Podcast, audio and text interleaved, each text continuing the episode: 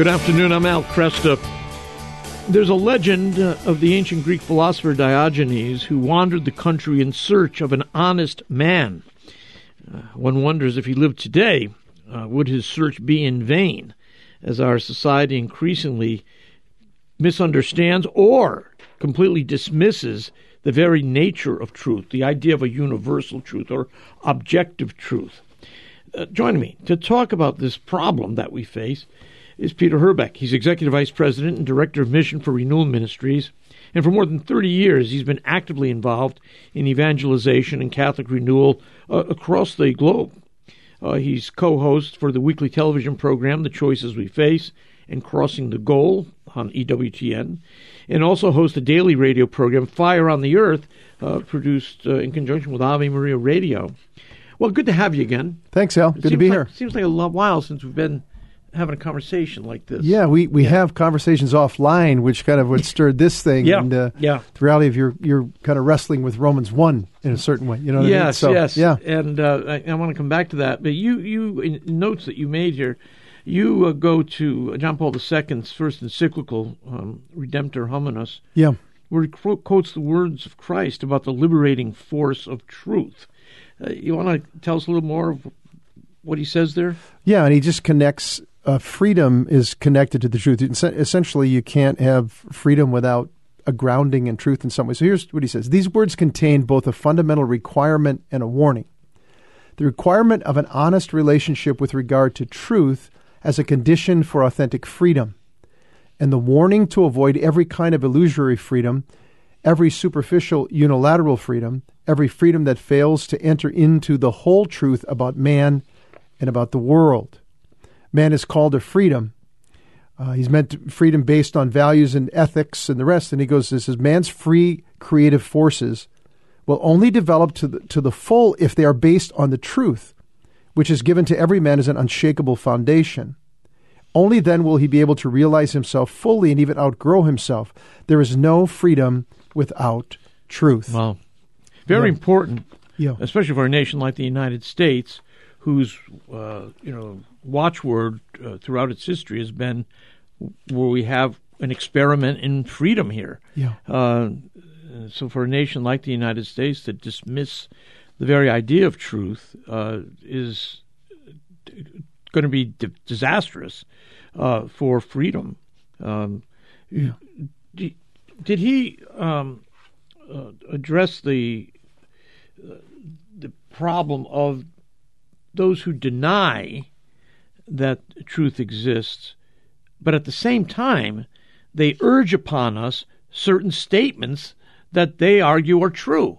There's yeah. a hypocrisy here for yeah. many of these people. No, there really there really is. There's something related to that, and he uh, gave a speech at Camden Yards in nineteen ninety-five. We're talking about Saint John Paul the Second here, and he said, um, detached from the truth about the human person, freedom deteriorates into license in the lives of individuals, and in political life, it becomes the caprice of the most powerful and the arrogance of power. I think this is the, these are the things we're seeing, right. and it's related to what you're just saying. Far from being a limitation upon freedom or a threat to it, reference to the truth about the human person, a truth universally knowable through the moral law written on the hearts, is in fact a guarantor of freedom's uh, future. Uh, Robert Riley, you, you mentioned to me you had him on the other day. Yeah, yeah. And I happened, it made me think about it. I ran across a quote from him. We'll throw him in here because it's related to this. Yeah, we were talking about what Indonesia's new law code. Yeah, uh, he said, the central insight of classical Greek political philosophy is that the order of the city is the order of the soul writ large. If there's disorder in the city, it is because of disorder in the souls of its citizens. This is why virtue in the lives of the citizens is necessary for a well ordered polis. Yeah. That was the belief of the founding fathers of the United States, too. Yeah. That virtue was necessary uh, for a republic. Yeah. Citizens it's necessary to... for freedom to yeah. live, right? To, to, to be able to share a way of life that is foundationally, you know, free, but that's then connected to the truth. So where does the virtue come from? It comes from being rightly ordered to reality. Yeah. And a right conception of what it means to be human, and a right understanding of the reality that we're created, and all the stuff that's being absorbed, ex, um, uh, what should I say, is being uh, ignored these days or rejected these days, the idea that there's some kind of uh, natural law, natural order, something that reason can um, can lay hold of, that can help us um, lay hold of a design or a, a plan of a designer. All that stuff is being suppressed today. It's yeah. being denied today. And you can't get to where Robert Riley's talking about or what John, Saint John Paul the Second is talking about without being able to acknowledge that as the ground of being itself. Yeah, yeah. Saint Paul takes up this uh, question of truth and uh, actually freedom, too, in Romans chapter one. And I'll, I'll read it uh, at some length here because I, I do think this is one of those pivotal passages in the New Testament. This is a good little Bible study that's worth taking the time to dive into now. Yeah. So read the whole thing. It is good, yeah. yeah. He says, he's writing about the pagan world, and he says, the wrath of God is being revealed from heaven against all the godlessness and wickedness of men who suppress the truth in unrighteousness, since what may be known about God is plain to them. God has made himself plain. For since the creation of the world, God's invisible qualities, his eternal power and divine nature, have been clearly seen, being understood from what has been made, so that men are without excuse. So he's saying, you know, look around. Uh, you can see evidence of design. Uh, this is meant to indicate a designer. Um, there's also, uh, we all, human beings are... Uh, intrinsically, they are moral judging creatures. Uh, we're, you can't escape making moral judgments. That also uh, implies that there's a uh, a lawgiver. Uh, For though they knew God, they neither glorified him as God nor gave thanks to him. So I think this is interesting. They have the evidence of God's existence uh, through the, the external Uh, world, the the design of the universe. They also have evidence for the existence of God because they're always making moral judgments, which indicates that they're creatures related to uh, a lawgiver. But they don't glorify God. In other words, they resist him. Their thinking becomes futile. So when they don't recognize God as the source of truth, their thinking becomes futile. Their foolish hearts are darkened. Although they claim to be wise, they become fools and exchange the glory of the immortal God for images made to look like mortal man and birds and animals and reptiles. Therefore God gave them over in the sinful desires of their hearts to sexual impurity, uh, for the degrading of their bodies with one another. They exchanged the truth of God for a lie, and worshipped and served created things rather than the Creator, who is forever praised. Amen. Because of this, God gave them over to shameful lusts. Even their women exchanged natural relations for unnatural ones. In the same way, the men also abused natural relations with women and were inflamed with lust for one another. Men committed indecent acts with other men and received into themselves the due penalty of their perversion. Um, this shows a, a deteriorating conscience, uh, a confused mentality, and a debased morality, all because people would not acknowledge God and give him thanks. Yeah.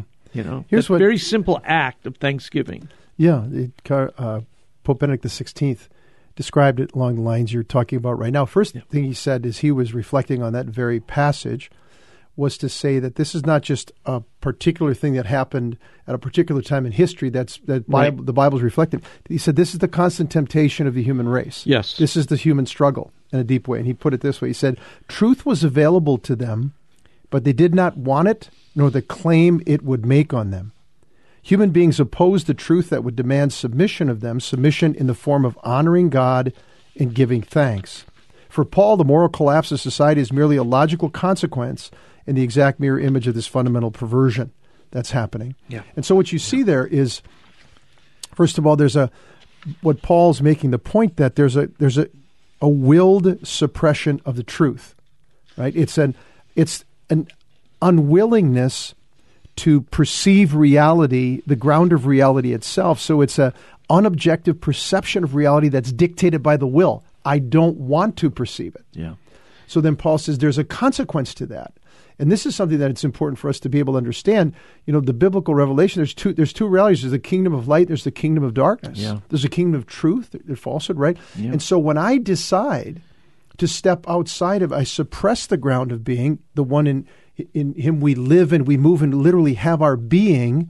And what getting to the truth, truth is the correspondence to that being. That's right. And so if I deny being itself, I'm suppressing truth, and that's why you end up with an empty futility of a darkened mind. Right. You're now thinking you're connecting to reality, but you're creating it as it goes on. You can see the madness in our own culture, how that's unfolding. Yeah.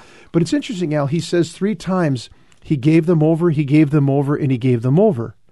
This is what God does when human beings double down on suppressing the truth about him. Yeah. In mercy, he calls us back. Yeah.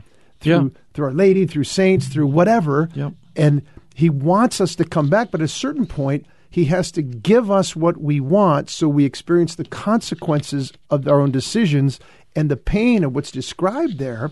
So he gave them over, and the first thing you saw was a kind of sexual revolution, sexual disorder. He, then, and then he gave them over a second time, it says, and, and then he says, it became like disordered, unnatural sexual yeah. perversion. Yeah. Yeah. And then the third time is a whole cascade of immoral behavior and sinful behavior that's there that comes as a consequence. And that's the result, he said, of a, it says there, of a reprobate mind. Right. When you actually lose touch with reality. So here's the consequence. It's an inescapable consequence of denying the ground of being. You're going to, by the will that's fallen, will take you further and further and further away yeah. from sanity, reality. It's going to affect, because you're suppressing the truth, you can't reach the level of freedom personally and as a community, as a political community. So you see this reality unfolding in our culture today, Al, and look at the deception, the disorder, the division, the lawlessness, the crime, the unnatural, all that. It's and, and no consensus to deal with it, no moral consensus to deal with it. Exactly. Which then means, of course, you have to have a strong hand, a strong arm of government come in and impose order down the road. Uh, Peter Herbeck, my guest, a topic, truth, and what happens when one suppresses it.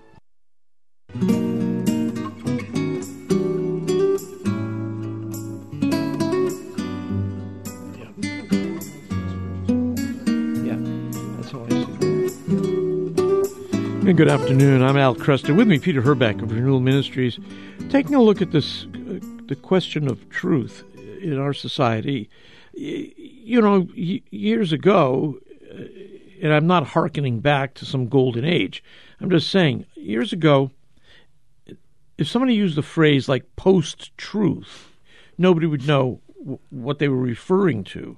But in twenty sixteen, the Oxford English Dictionary uh established post-truth as the word of the year, and it's now become part of our language. Uh, the post-truth world is the world that no longer believes that there's such a thing as a universal truth or an objective truth, and so we are cast upon our own personal uh, judgments about what is true and what is false. Uh, Every political philosopher in history will tell you that when that happens, you've got what be- happened in the book of Judges, where everybody did what was right in his own eyes, and that leads to chaos.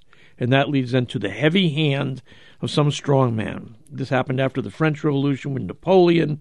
It happened after the Bolshevik Revolution with Lenin and Stalin.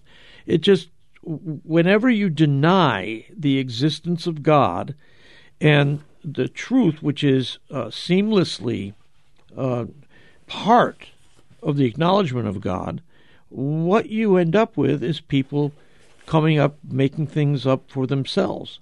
The essence of liberty is our own, our freedom to come up, invent our own morality, our own views of the universe. Now, that's bound, that's bound to collapse. And then the question is, how does a society move on? Who who gets to make the corporate decisions about what's true and what's false? Uh, there are devastating consequences for a society that denies uh, the existence of God and then the existence of truth. You were talking uh, during the break uh, about uh, yeah. Benedict, same, uh, yeah. Pope Benedict the sixteenth. Yeah, he he did some very insightful work here on this whole area. He, uh, in a book called um, The Yes of Jesus Christ. But he said at one point, opinion, when when truth gets dethroned, when when no, we're not we're no longer when we're suppressing the truth about God, what takes its place? Yeah. And he said, opinion and untruth gain domination. The entire life of a society, political as well as personal decisions, can in this way rest on a dictatorship of untruth, of how things are presented and reported instead of reality itself. An entire society can thus fall from the truth into a shared deceit, into a slavery of untruth, into not being. So I, I thought this was very insightful, Al. The, the suppression of the truth leads to a collective and shared deceit. Think about how that's unfolding yeah. in our time. The forces that are coming against us to say, okay, for example, a woman is a man, yeah. or a man can have a baby. Yeah. This is just manifestly not real. Yeah. It's untrue. And so what they've moved from, you know, and then our president stands up and says, this is the great moral, this is the great moral battle of our time. And it's completely disconnected from reality. It's an, it's an attempt to deconstruct certain aspects of creation, which ultimately you can't deconstruct. Yeah. You, you're, you will not get rid of male and female. Those will continue to be there. Whether you acknowledge them or not is another story. Yeah. But those are realities that aren't going away. Yeah. No matter what you say about them, you can create all kinds of trouble by suppressing the truth and unrighteousness and leaving especially young people confused about the uh, relationship between sex and gender. Um, but you're you're you're not going to obliterate, entirely obliterate uh, God's reality. He he just he's there.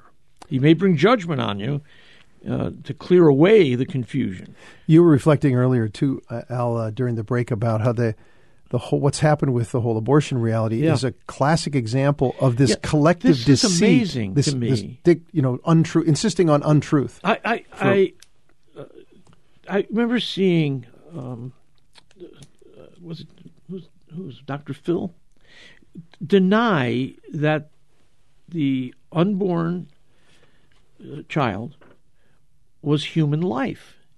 Now, there's simply no doubt about it. It's it's it, the so-called the fetus is human life. It's not giraffe life. It's not carrot life. It's human life. Now, if you can't get to that point, then we can never get to the question of personhood. Yeah. You know, I mean, if you can't, if you deny the most basic biological characteristic uh, of that new entity, you can never get to the, the important questions and the more difficult questions of personhood. So, uh, but we have this is this is what's going on right now, yeah. and uh, this makes it impossible to have sustained conversation in a civil way. Yeah, yeah. There's no question about it. I think the uh, Joseph Pieper's done some really good work here too. I'd recommend a book, a small little book called "Abuse of Language." Yeah. Abuse of Power uh, that he put together. In, in he, he defines what does it mean to be true. We're talking about the truth, but for a person to be true, you know, which all of us as disciples are called to be. We're, we're meant to be witnesses to the truth, right, and to live the truth in our own lives and to communicate it. And he put it this way: to be true means to be determined in speech and thought by what is real, right? By what is really said, language and the word itself are the medium that sustain common existence of the human spirit as such. Word and language have a twofold purpose: to convey reality and an interpersonal communication. So if you corrupt the language, you corrupt speech, you corrupt, you corrupt society. And corruption means failing to correspond to what's real yeah. and what's true. Yeah. And so he said, all things as they are, as they really are, this is the goal. They said, truth is the unveiling of reality, right? In this consists the good of man and defines the meaningful human existence. All men and women are nurtured first and foremost by the truth. Truth is the nourishment of healthy human beings, and society is sustained by truth being publicly proclaimed and upheld. Yeah. How about that? Now, this is a test of what a healthy society. Look at what's happening in our society. Yeah. Now, everybody's calling it freedom, all the rest. It's uh, the willful suppression of reality, right? The unobjective. You know, we don't want the mind to lay hold of reality, so the will says, no, I want something else. Yeah, destroy nature, destroy yeah. truth, and I can be yeah. free. That's the only yeah. way I can be free yeah. is if I deny uh, the the claims of yeah. nature and the claims of truth on me.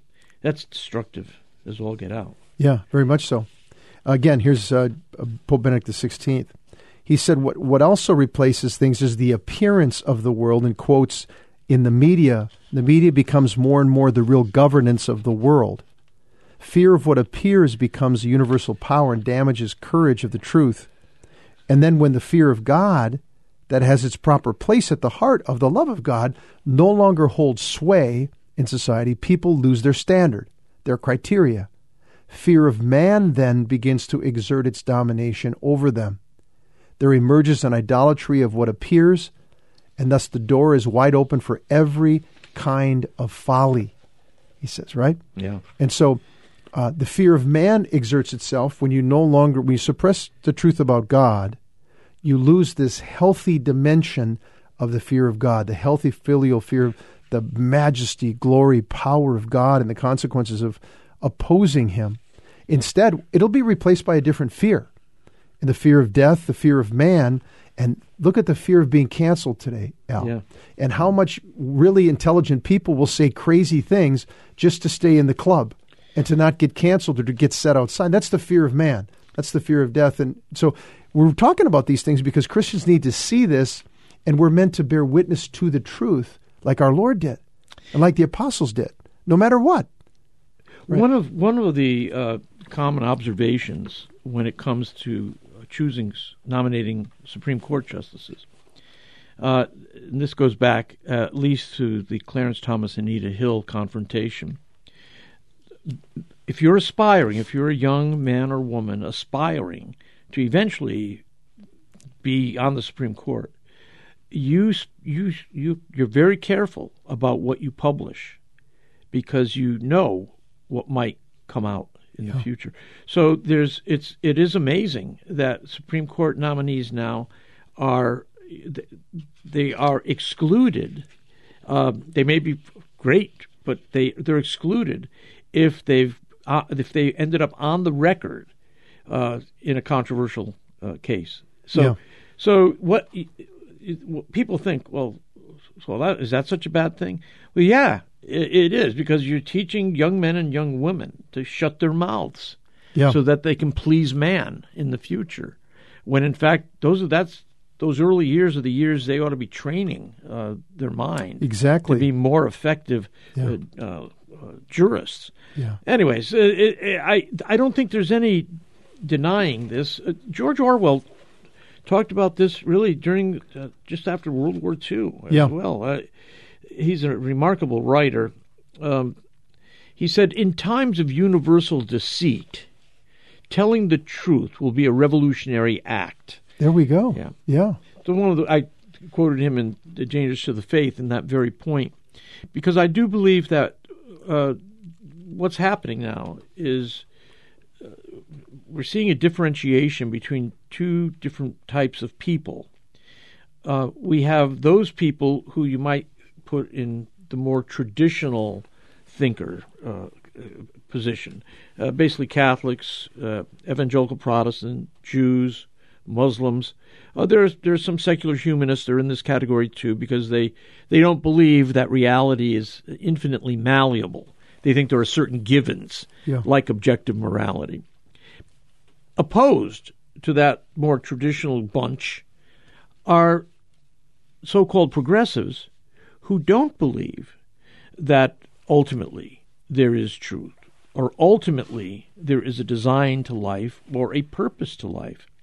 And in fact, they think to the contrary, it's their responsibility to design the future for the rest of us. And this is this is actually going on in at very high levels of elite conversation. Uh, I spent time on this in, again, Dangers to the Faith. Not that I'm faith, not that I'm trying to push the book, but at least there's a conversation there about this problem. And we're seeing it in the U S, we're seeing it uh, in Europe, we're seeing it in Great Britain. And, um, well, more on that on the other side of the break. Uh, I'm Al Kresta with Peter Herbeck, talking about the death of truth in our culture and what, as Catholics, we can do about it.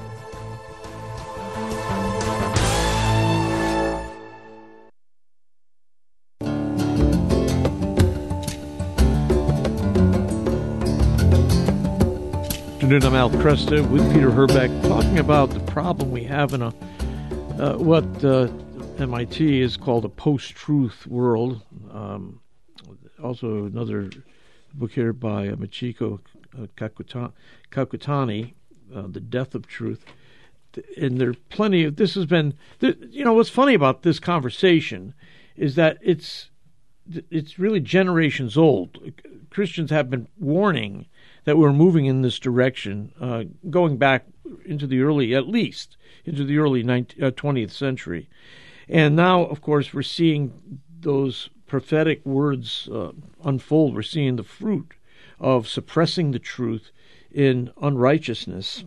And uh, again, uh, when in the redefinition of freedom as doing what one wills rather than Uh, the freedom to conform our lives to what is true. Yeah. And this is, uh, you you ask, well, what are the consequences of this? And it seems to me Scripture uh, has a picture of the end which addresses this problem of the suppression of truth. I mean, all, all t- this, this battle is going to go on until the Lord comes again. Yeah. We lived through a time in our country where the cultural consensus was basic respect for God and the things of God, even though not everybody was signed on to no, it. That's right. But the the the culture, the way of life of the people, what was honored, what was celebrated, was there. Well, that's gone. It's it's almost completely gone. I mean, it's it seems to be going fast, and that goes back to the suppression of the truth. So the here's the here's the challenge the Christian is put in, and it's a great moment for us. I mean, it's a it's discouraging to see this. It can be a little frightening at times for folks, but Jesus said, don't have any anxiety about anything. Be not afraid. He said, you know, Bible says three hundred sixty-five times for every day of the year. Another, he, he's serious about that. He told the apostles, he told the apostles, you know, uh, don't let your hearts be troubled. That's when he's telling them about what's going to happen to him and what's going to happen to them. Yeah. He said, because I've overcome all this, but you be faithful, right. Be a faithful witness to the truth. Understand, like, a Christian, above all people, should not be surprised what's going on. It, you know, not be surprised when the world acts worldly. And it's not our responsibility to make truth triumph, Al. Right. It's our responsibility to bear witness to the truth and right. to be faithful. That's right? right. Absolutely. To be faithful. And, uh, and the book of Revelation, the first chapter there, with John writing a letter to the seven churches after he's had this You know, he's this this vision of the Lord in the context of prayer on the Lord's Day. And I love the opening line of it. Mm-hmm. I, John, share with you the tribulation, the kingdom, and the patient endurance. This is Christianity for the most part in history. That's right. Until the Lord comes again. Yeah. And he, was, he wasn't shocked, like, why is this happening to us? He said, this is the reality we share, and to be faithful to it, and to see the Lord. So it's... Uh, and Jesus is the faithful and true witness. He is. That's what he is. It's one of yeah. his titles. It's one yeah. of his names. And so here's the temptation in a moment like this we have is to abandon the faith, which some people are doing, compromise, uh, purchase security and safety, yeah. to protect the idols, my idols, you know, uh, to escape suffering, and to accommodate to the world. Those are all temptations. Yeah, there's, and, a res- there's a great temptation to fit in, yeah, uh, especially... In, in particular fields uh, like uh, healthcare, yeah, uh, there's great professional pressure to conform, and we need to be as wise as serpents and innocent as doves. But going back to what you were introducing a few minutes ago about what the Scripture tells us, you know, we know where we're going. Human history's really heading toward, and the Catechism's clear, the Scripture's clear, the rise of the Antichrist, a a, a time of extraordinary upheaval yeah. and opposition to God that the whole world is going to be caught up in in a significant way. But here's what Paul says in Second Thessalonians chapter two, nine, and ten, I think, which applies always and we need to be aware of. It says, the coming of the lawless one by the activity of Satan, the lawless one would be the Antichrist, by the activity of Satan, will be with all power and with pretended signs and wonders and with all wicked deception for those who are to perish, for they refuse to love the truth and be saved. Yeah. This is Saint Paul. Refusal to love the truth is to love the truth is so critical, Al. Yeah. Not my truth, not my willing unreality, but my silence before being. Yeah. My humble ref, you know, allowing God to reveal the truth to to my heart and to my will. And I can say yes to. That's where my freedom is, yeah. right? Not self-creative, you know, sort of freedom that's present there, but deception is the work of the enemy. Satan is the father of lies. Yeah. In Revelation twelve, we see him as the great dragon. Um, the deceiver, he's called the deceiver of the whole world. Yeah. Again, this, this th- question of what's true, what's false, even at the most basic levels of the evidence of our senses, it's yeah. very important. It's not just true at metaphysical discussions. It's true that you accept the evidence of your senses and stay connected to what you know is true. Yeah. Uh, I, I, and the, and the, the pattern of, of Christian history is this witness that we're called to, you know, because we're following in the footsteps of Jesus to give courageous, faithful witness to the truth of the gospel, the truth re- which includes the truth about reality. Be faithful to the words of Jesus and the works of Jesus in an unbelieving and increasingly hostile world. Yeah. I mean, that's that's how it's going to be until the Lord comes again, and that's exactly what He told us. And so, to we need to see this as an opportunity, not just crushing disappointment or something to be afraid of, but to say, "Greater is He that's in me than he that's in the world." So we need to bring to the Lord to say, Lord, you know, I'm I'm discouraged about what's going on. Maybe I'm frightened about what's going on. Um, I do want to run and hide, Lord, you know, be honest with him. Or I don't I don't want to um, to have to face it. I want to escape into oblivion like so many people are doing. And be honest with the Lord and put your heart there and say, because he said what? I will give you the Holy Spirit. He will lead you to all truth. He will give you the strength. And we this is what we celebrate. Our churches are filled with statues and, and stained glass windows of people who did this, yeah. you know? Yeah. yeah. And we're called to do the same. And uh, the Lord is permitting it to happen in this time. And we're alive at this time, Al. And his strength is enough for us. And we he wants to lead us to have to be wise as serpents and innocent as doves as we go forward to it. And the key for us is to live in the truth ourselves. Yeah. We give to God what belongs to God now, yeah. right?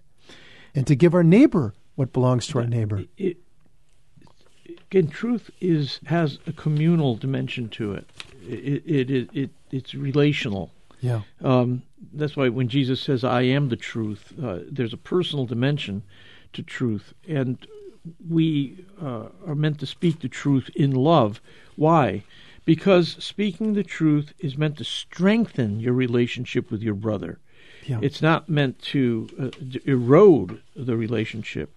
And uh, when pe- people begin to deny this idea of truth as something that can be objectively and universally known, uh, they are making their neighbor. They're on the first. They're on the first step, making their neighbor an enemy. Yeah. Because you will eventually end up with my truth versus your truth. Yeah. And you will lose the shared moral consensus that has held uh, the United States together uh, since its founding. And I was looking at um, sociologist Oz Guinness, who's written some great books over the years, and uh, he's got one called Zero Hour, uh, America's Zero Hour. I, I just want to read Uh, a paragraph or two there from him. Um, pull it up. He says, America, after two and a half centuries, has grown into a wealthy, elitist, technocratic, bureaucratic, and corporatist world power that alternately suppresses and squanders freedom with a prodigal carelessness that defies all reason, and despite all this, still seems largely unaware of the deadliest peril it faces. Is this the way you repay God, in whom so many of your ancestors put their trust, and from whom they received their ideals and their blessings? Shame on recent generations of Americans for their carelessness, their unconcern, and their ignorance of what the Republic was founded to be. In contrast to those ideals, America today is enough to make every lover of freedom weep for the promise betrayed, the record stained indelibly, and the wide and gracious land crying out for the blood shed on it and the savageries committed in its name. America will fall unless, like the writing on the wall at Belshazzar's feast, those four stern words will haunt America. You have been weighed and found wanting. Uh, this is uh, just a look from, you know, a, a long-time observer of the United States, a committed Christian who's spent his life uh, bearing witness to the truth, and very concerned um, about the United States at this moment in our history. Oz Guinness still thinks that there's opportunities here for the nation to repent. But he means repent. He, yeah. He's he's talking about, this is not this is not a political problem anymore. No, it's a uh, spiritual you know, problem. It's a spiritual yeah. problem. And I, I think you began with Romans one today, Alan. I think yeah. this is what we're seeing. It's fundamentally a, a, a moral problem, because or a spiritual problem, because what you see there is um, the suppression of the truth is is the fundamental sin of human pride, exercising itself in a form of idolatry. I refuse to acknowledge God, because yeah. basically I want to be God. And then the th- the things you described, you know, God gave them over to, first, as I mentioned, you know, the, a, sex, a sexual revolution starts to get disordered. Then it gets yeah. perverted. Then a reprobate mind. The consequences, he's trying to bring us back. Father uh, Joseph Fitzmyer uh, said in his commentary on Romans, said, the fundamental sin is idolatry that's yeah. going on in the yeah, human heart. That's right. And all you've the stuff that happens is... You displace God yeah, from the center. The, and the consequences are God's judgment. God's judgments in history are good when he doesn't... Like Isaiah says, when God's judgments are in the land, men learn righteousness. But we're insisting on unrighteousness, and we're living the consequences of it. He allows it to happen so that he can wake up and re- get people to remove everything that's hindering authentic love, authentic truth, authentic freedom, right? And so, I mean, that's that's really the spiritual reality. So what is what is the way to respond to it? I often think of Second Chronicles chapter seven, verse fourteen. Al, I know you know this well. If my people who are called by my name, right? Yeah. Humbled themselves. Yeah. Yeah. And seek my face, and turn from their wicked ways, I will hear from heaven, I will forgive their sin, and I will heal their land. That's an address to the covenant people of God. Yeah, it's it's addressed to Christian. Well, it's, and there it's addressed, of course, to the Hebrews. Yeah, but its its New Testament application is to the church. Yeah, and this is why uh, Fulton Sheen in the nineteen twenties uh, was so articulate on Catholic patriotism. He was not a, uh, a a white Christian nationalist. That's not what he yeah. was about at all. But his he knew that the United States, the way it was constructed, needed to have a virtuous citizenry if its experiment in ordered liberty was to survive and succeed. And I think today uh, Catholics should remember that we are called to virtue uh, for many reasons. But one of those reasons has to do with being a good citizen as yeah. well. Peter, thanks. Oh, you're yeah. welcome. It's yeah. always a joy. Yeah, God bless you. What a great moment to be alive, to be it a is. follower of Jesus. It's a great time to be a Christian in America. Yeah, it really yeah. is. All right. I'm Al Kresta. We'll have notes uh, for you on my conversation with Peter at ave maria radio dot net. Be back in just a moment here.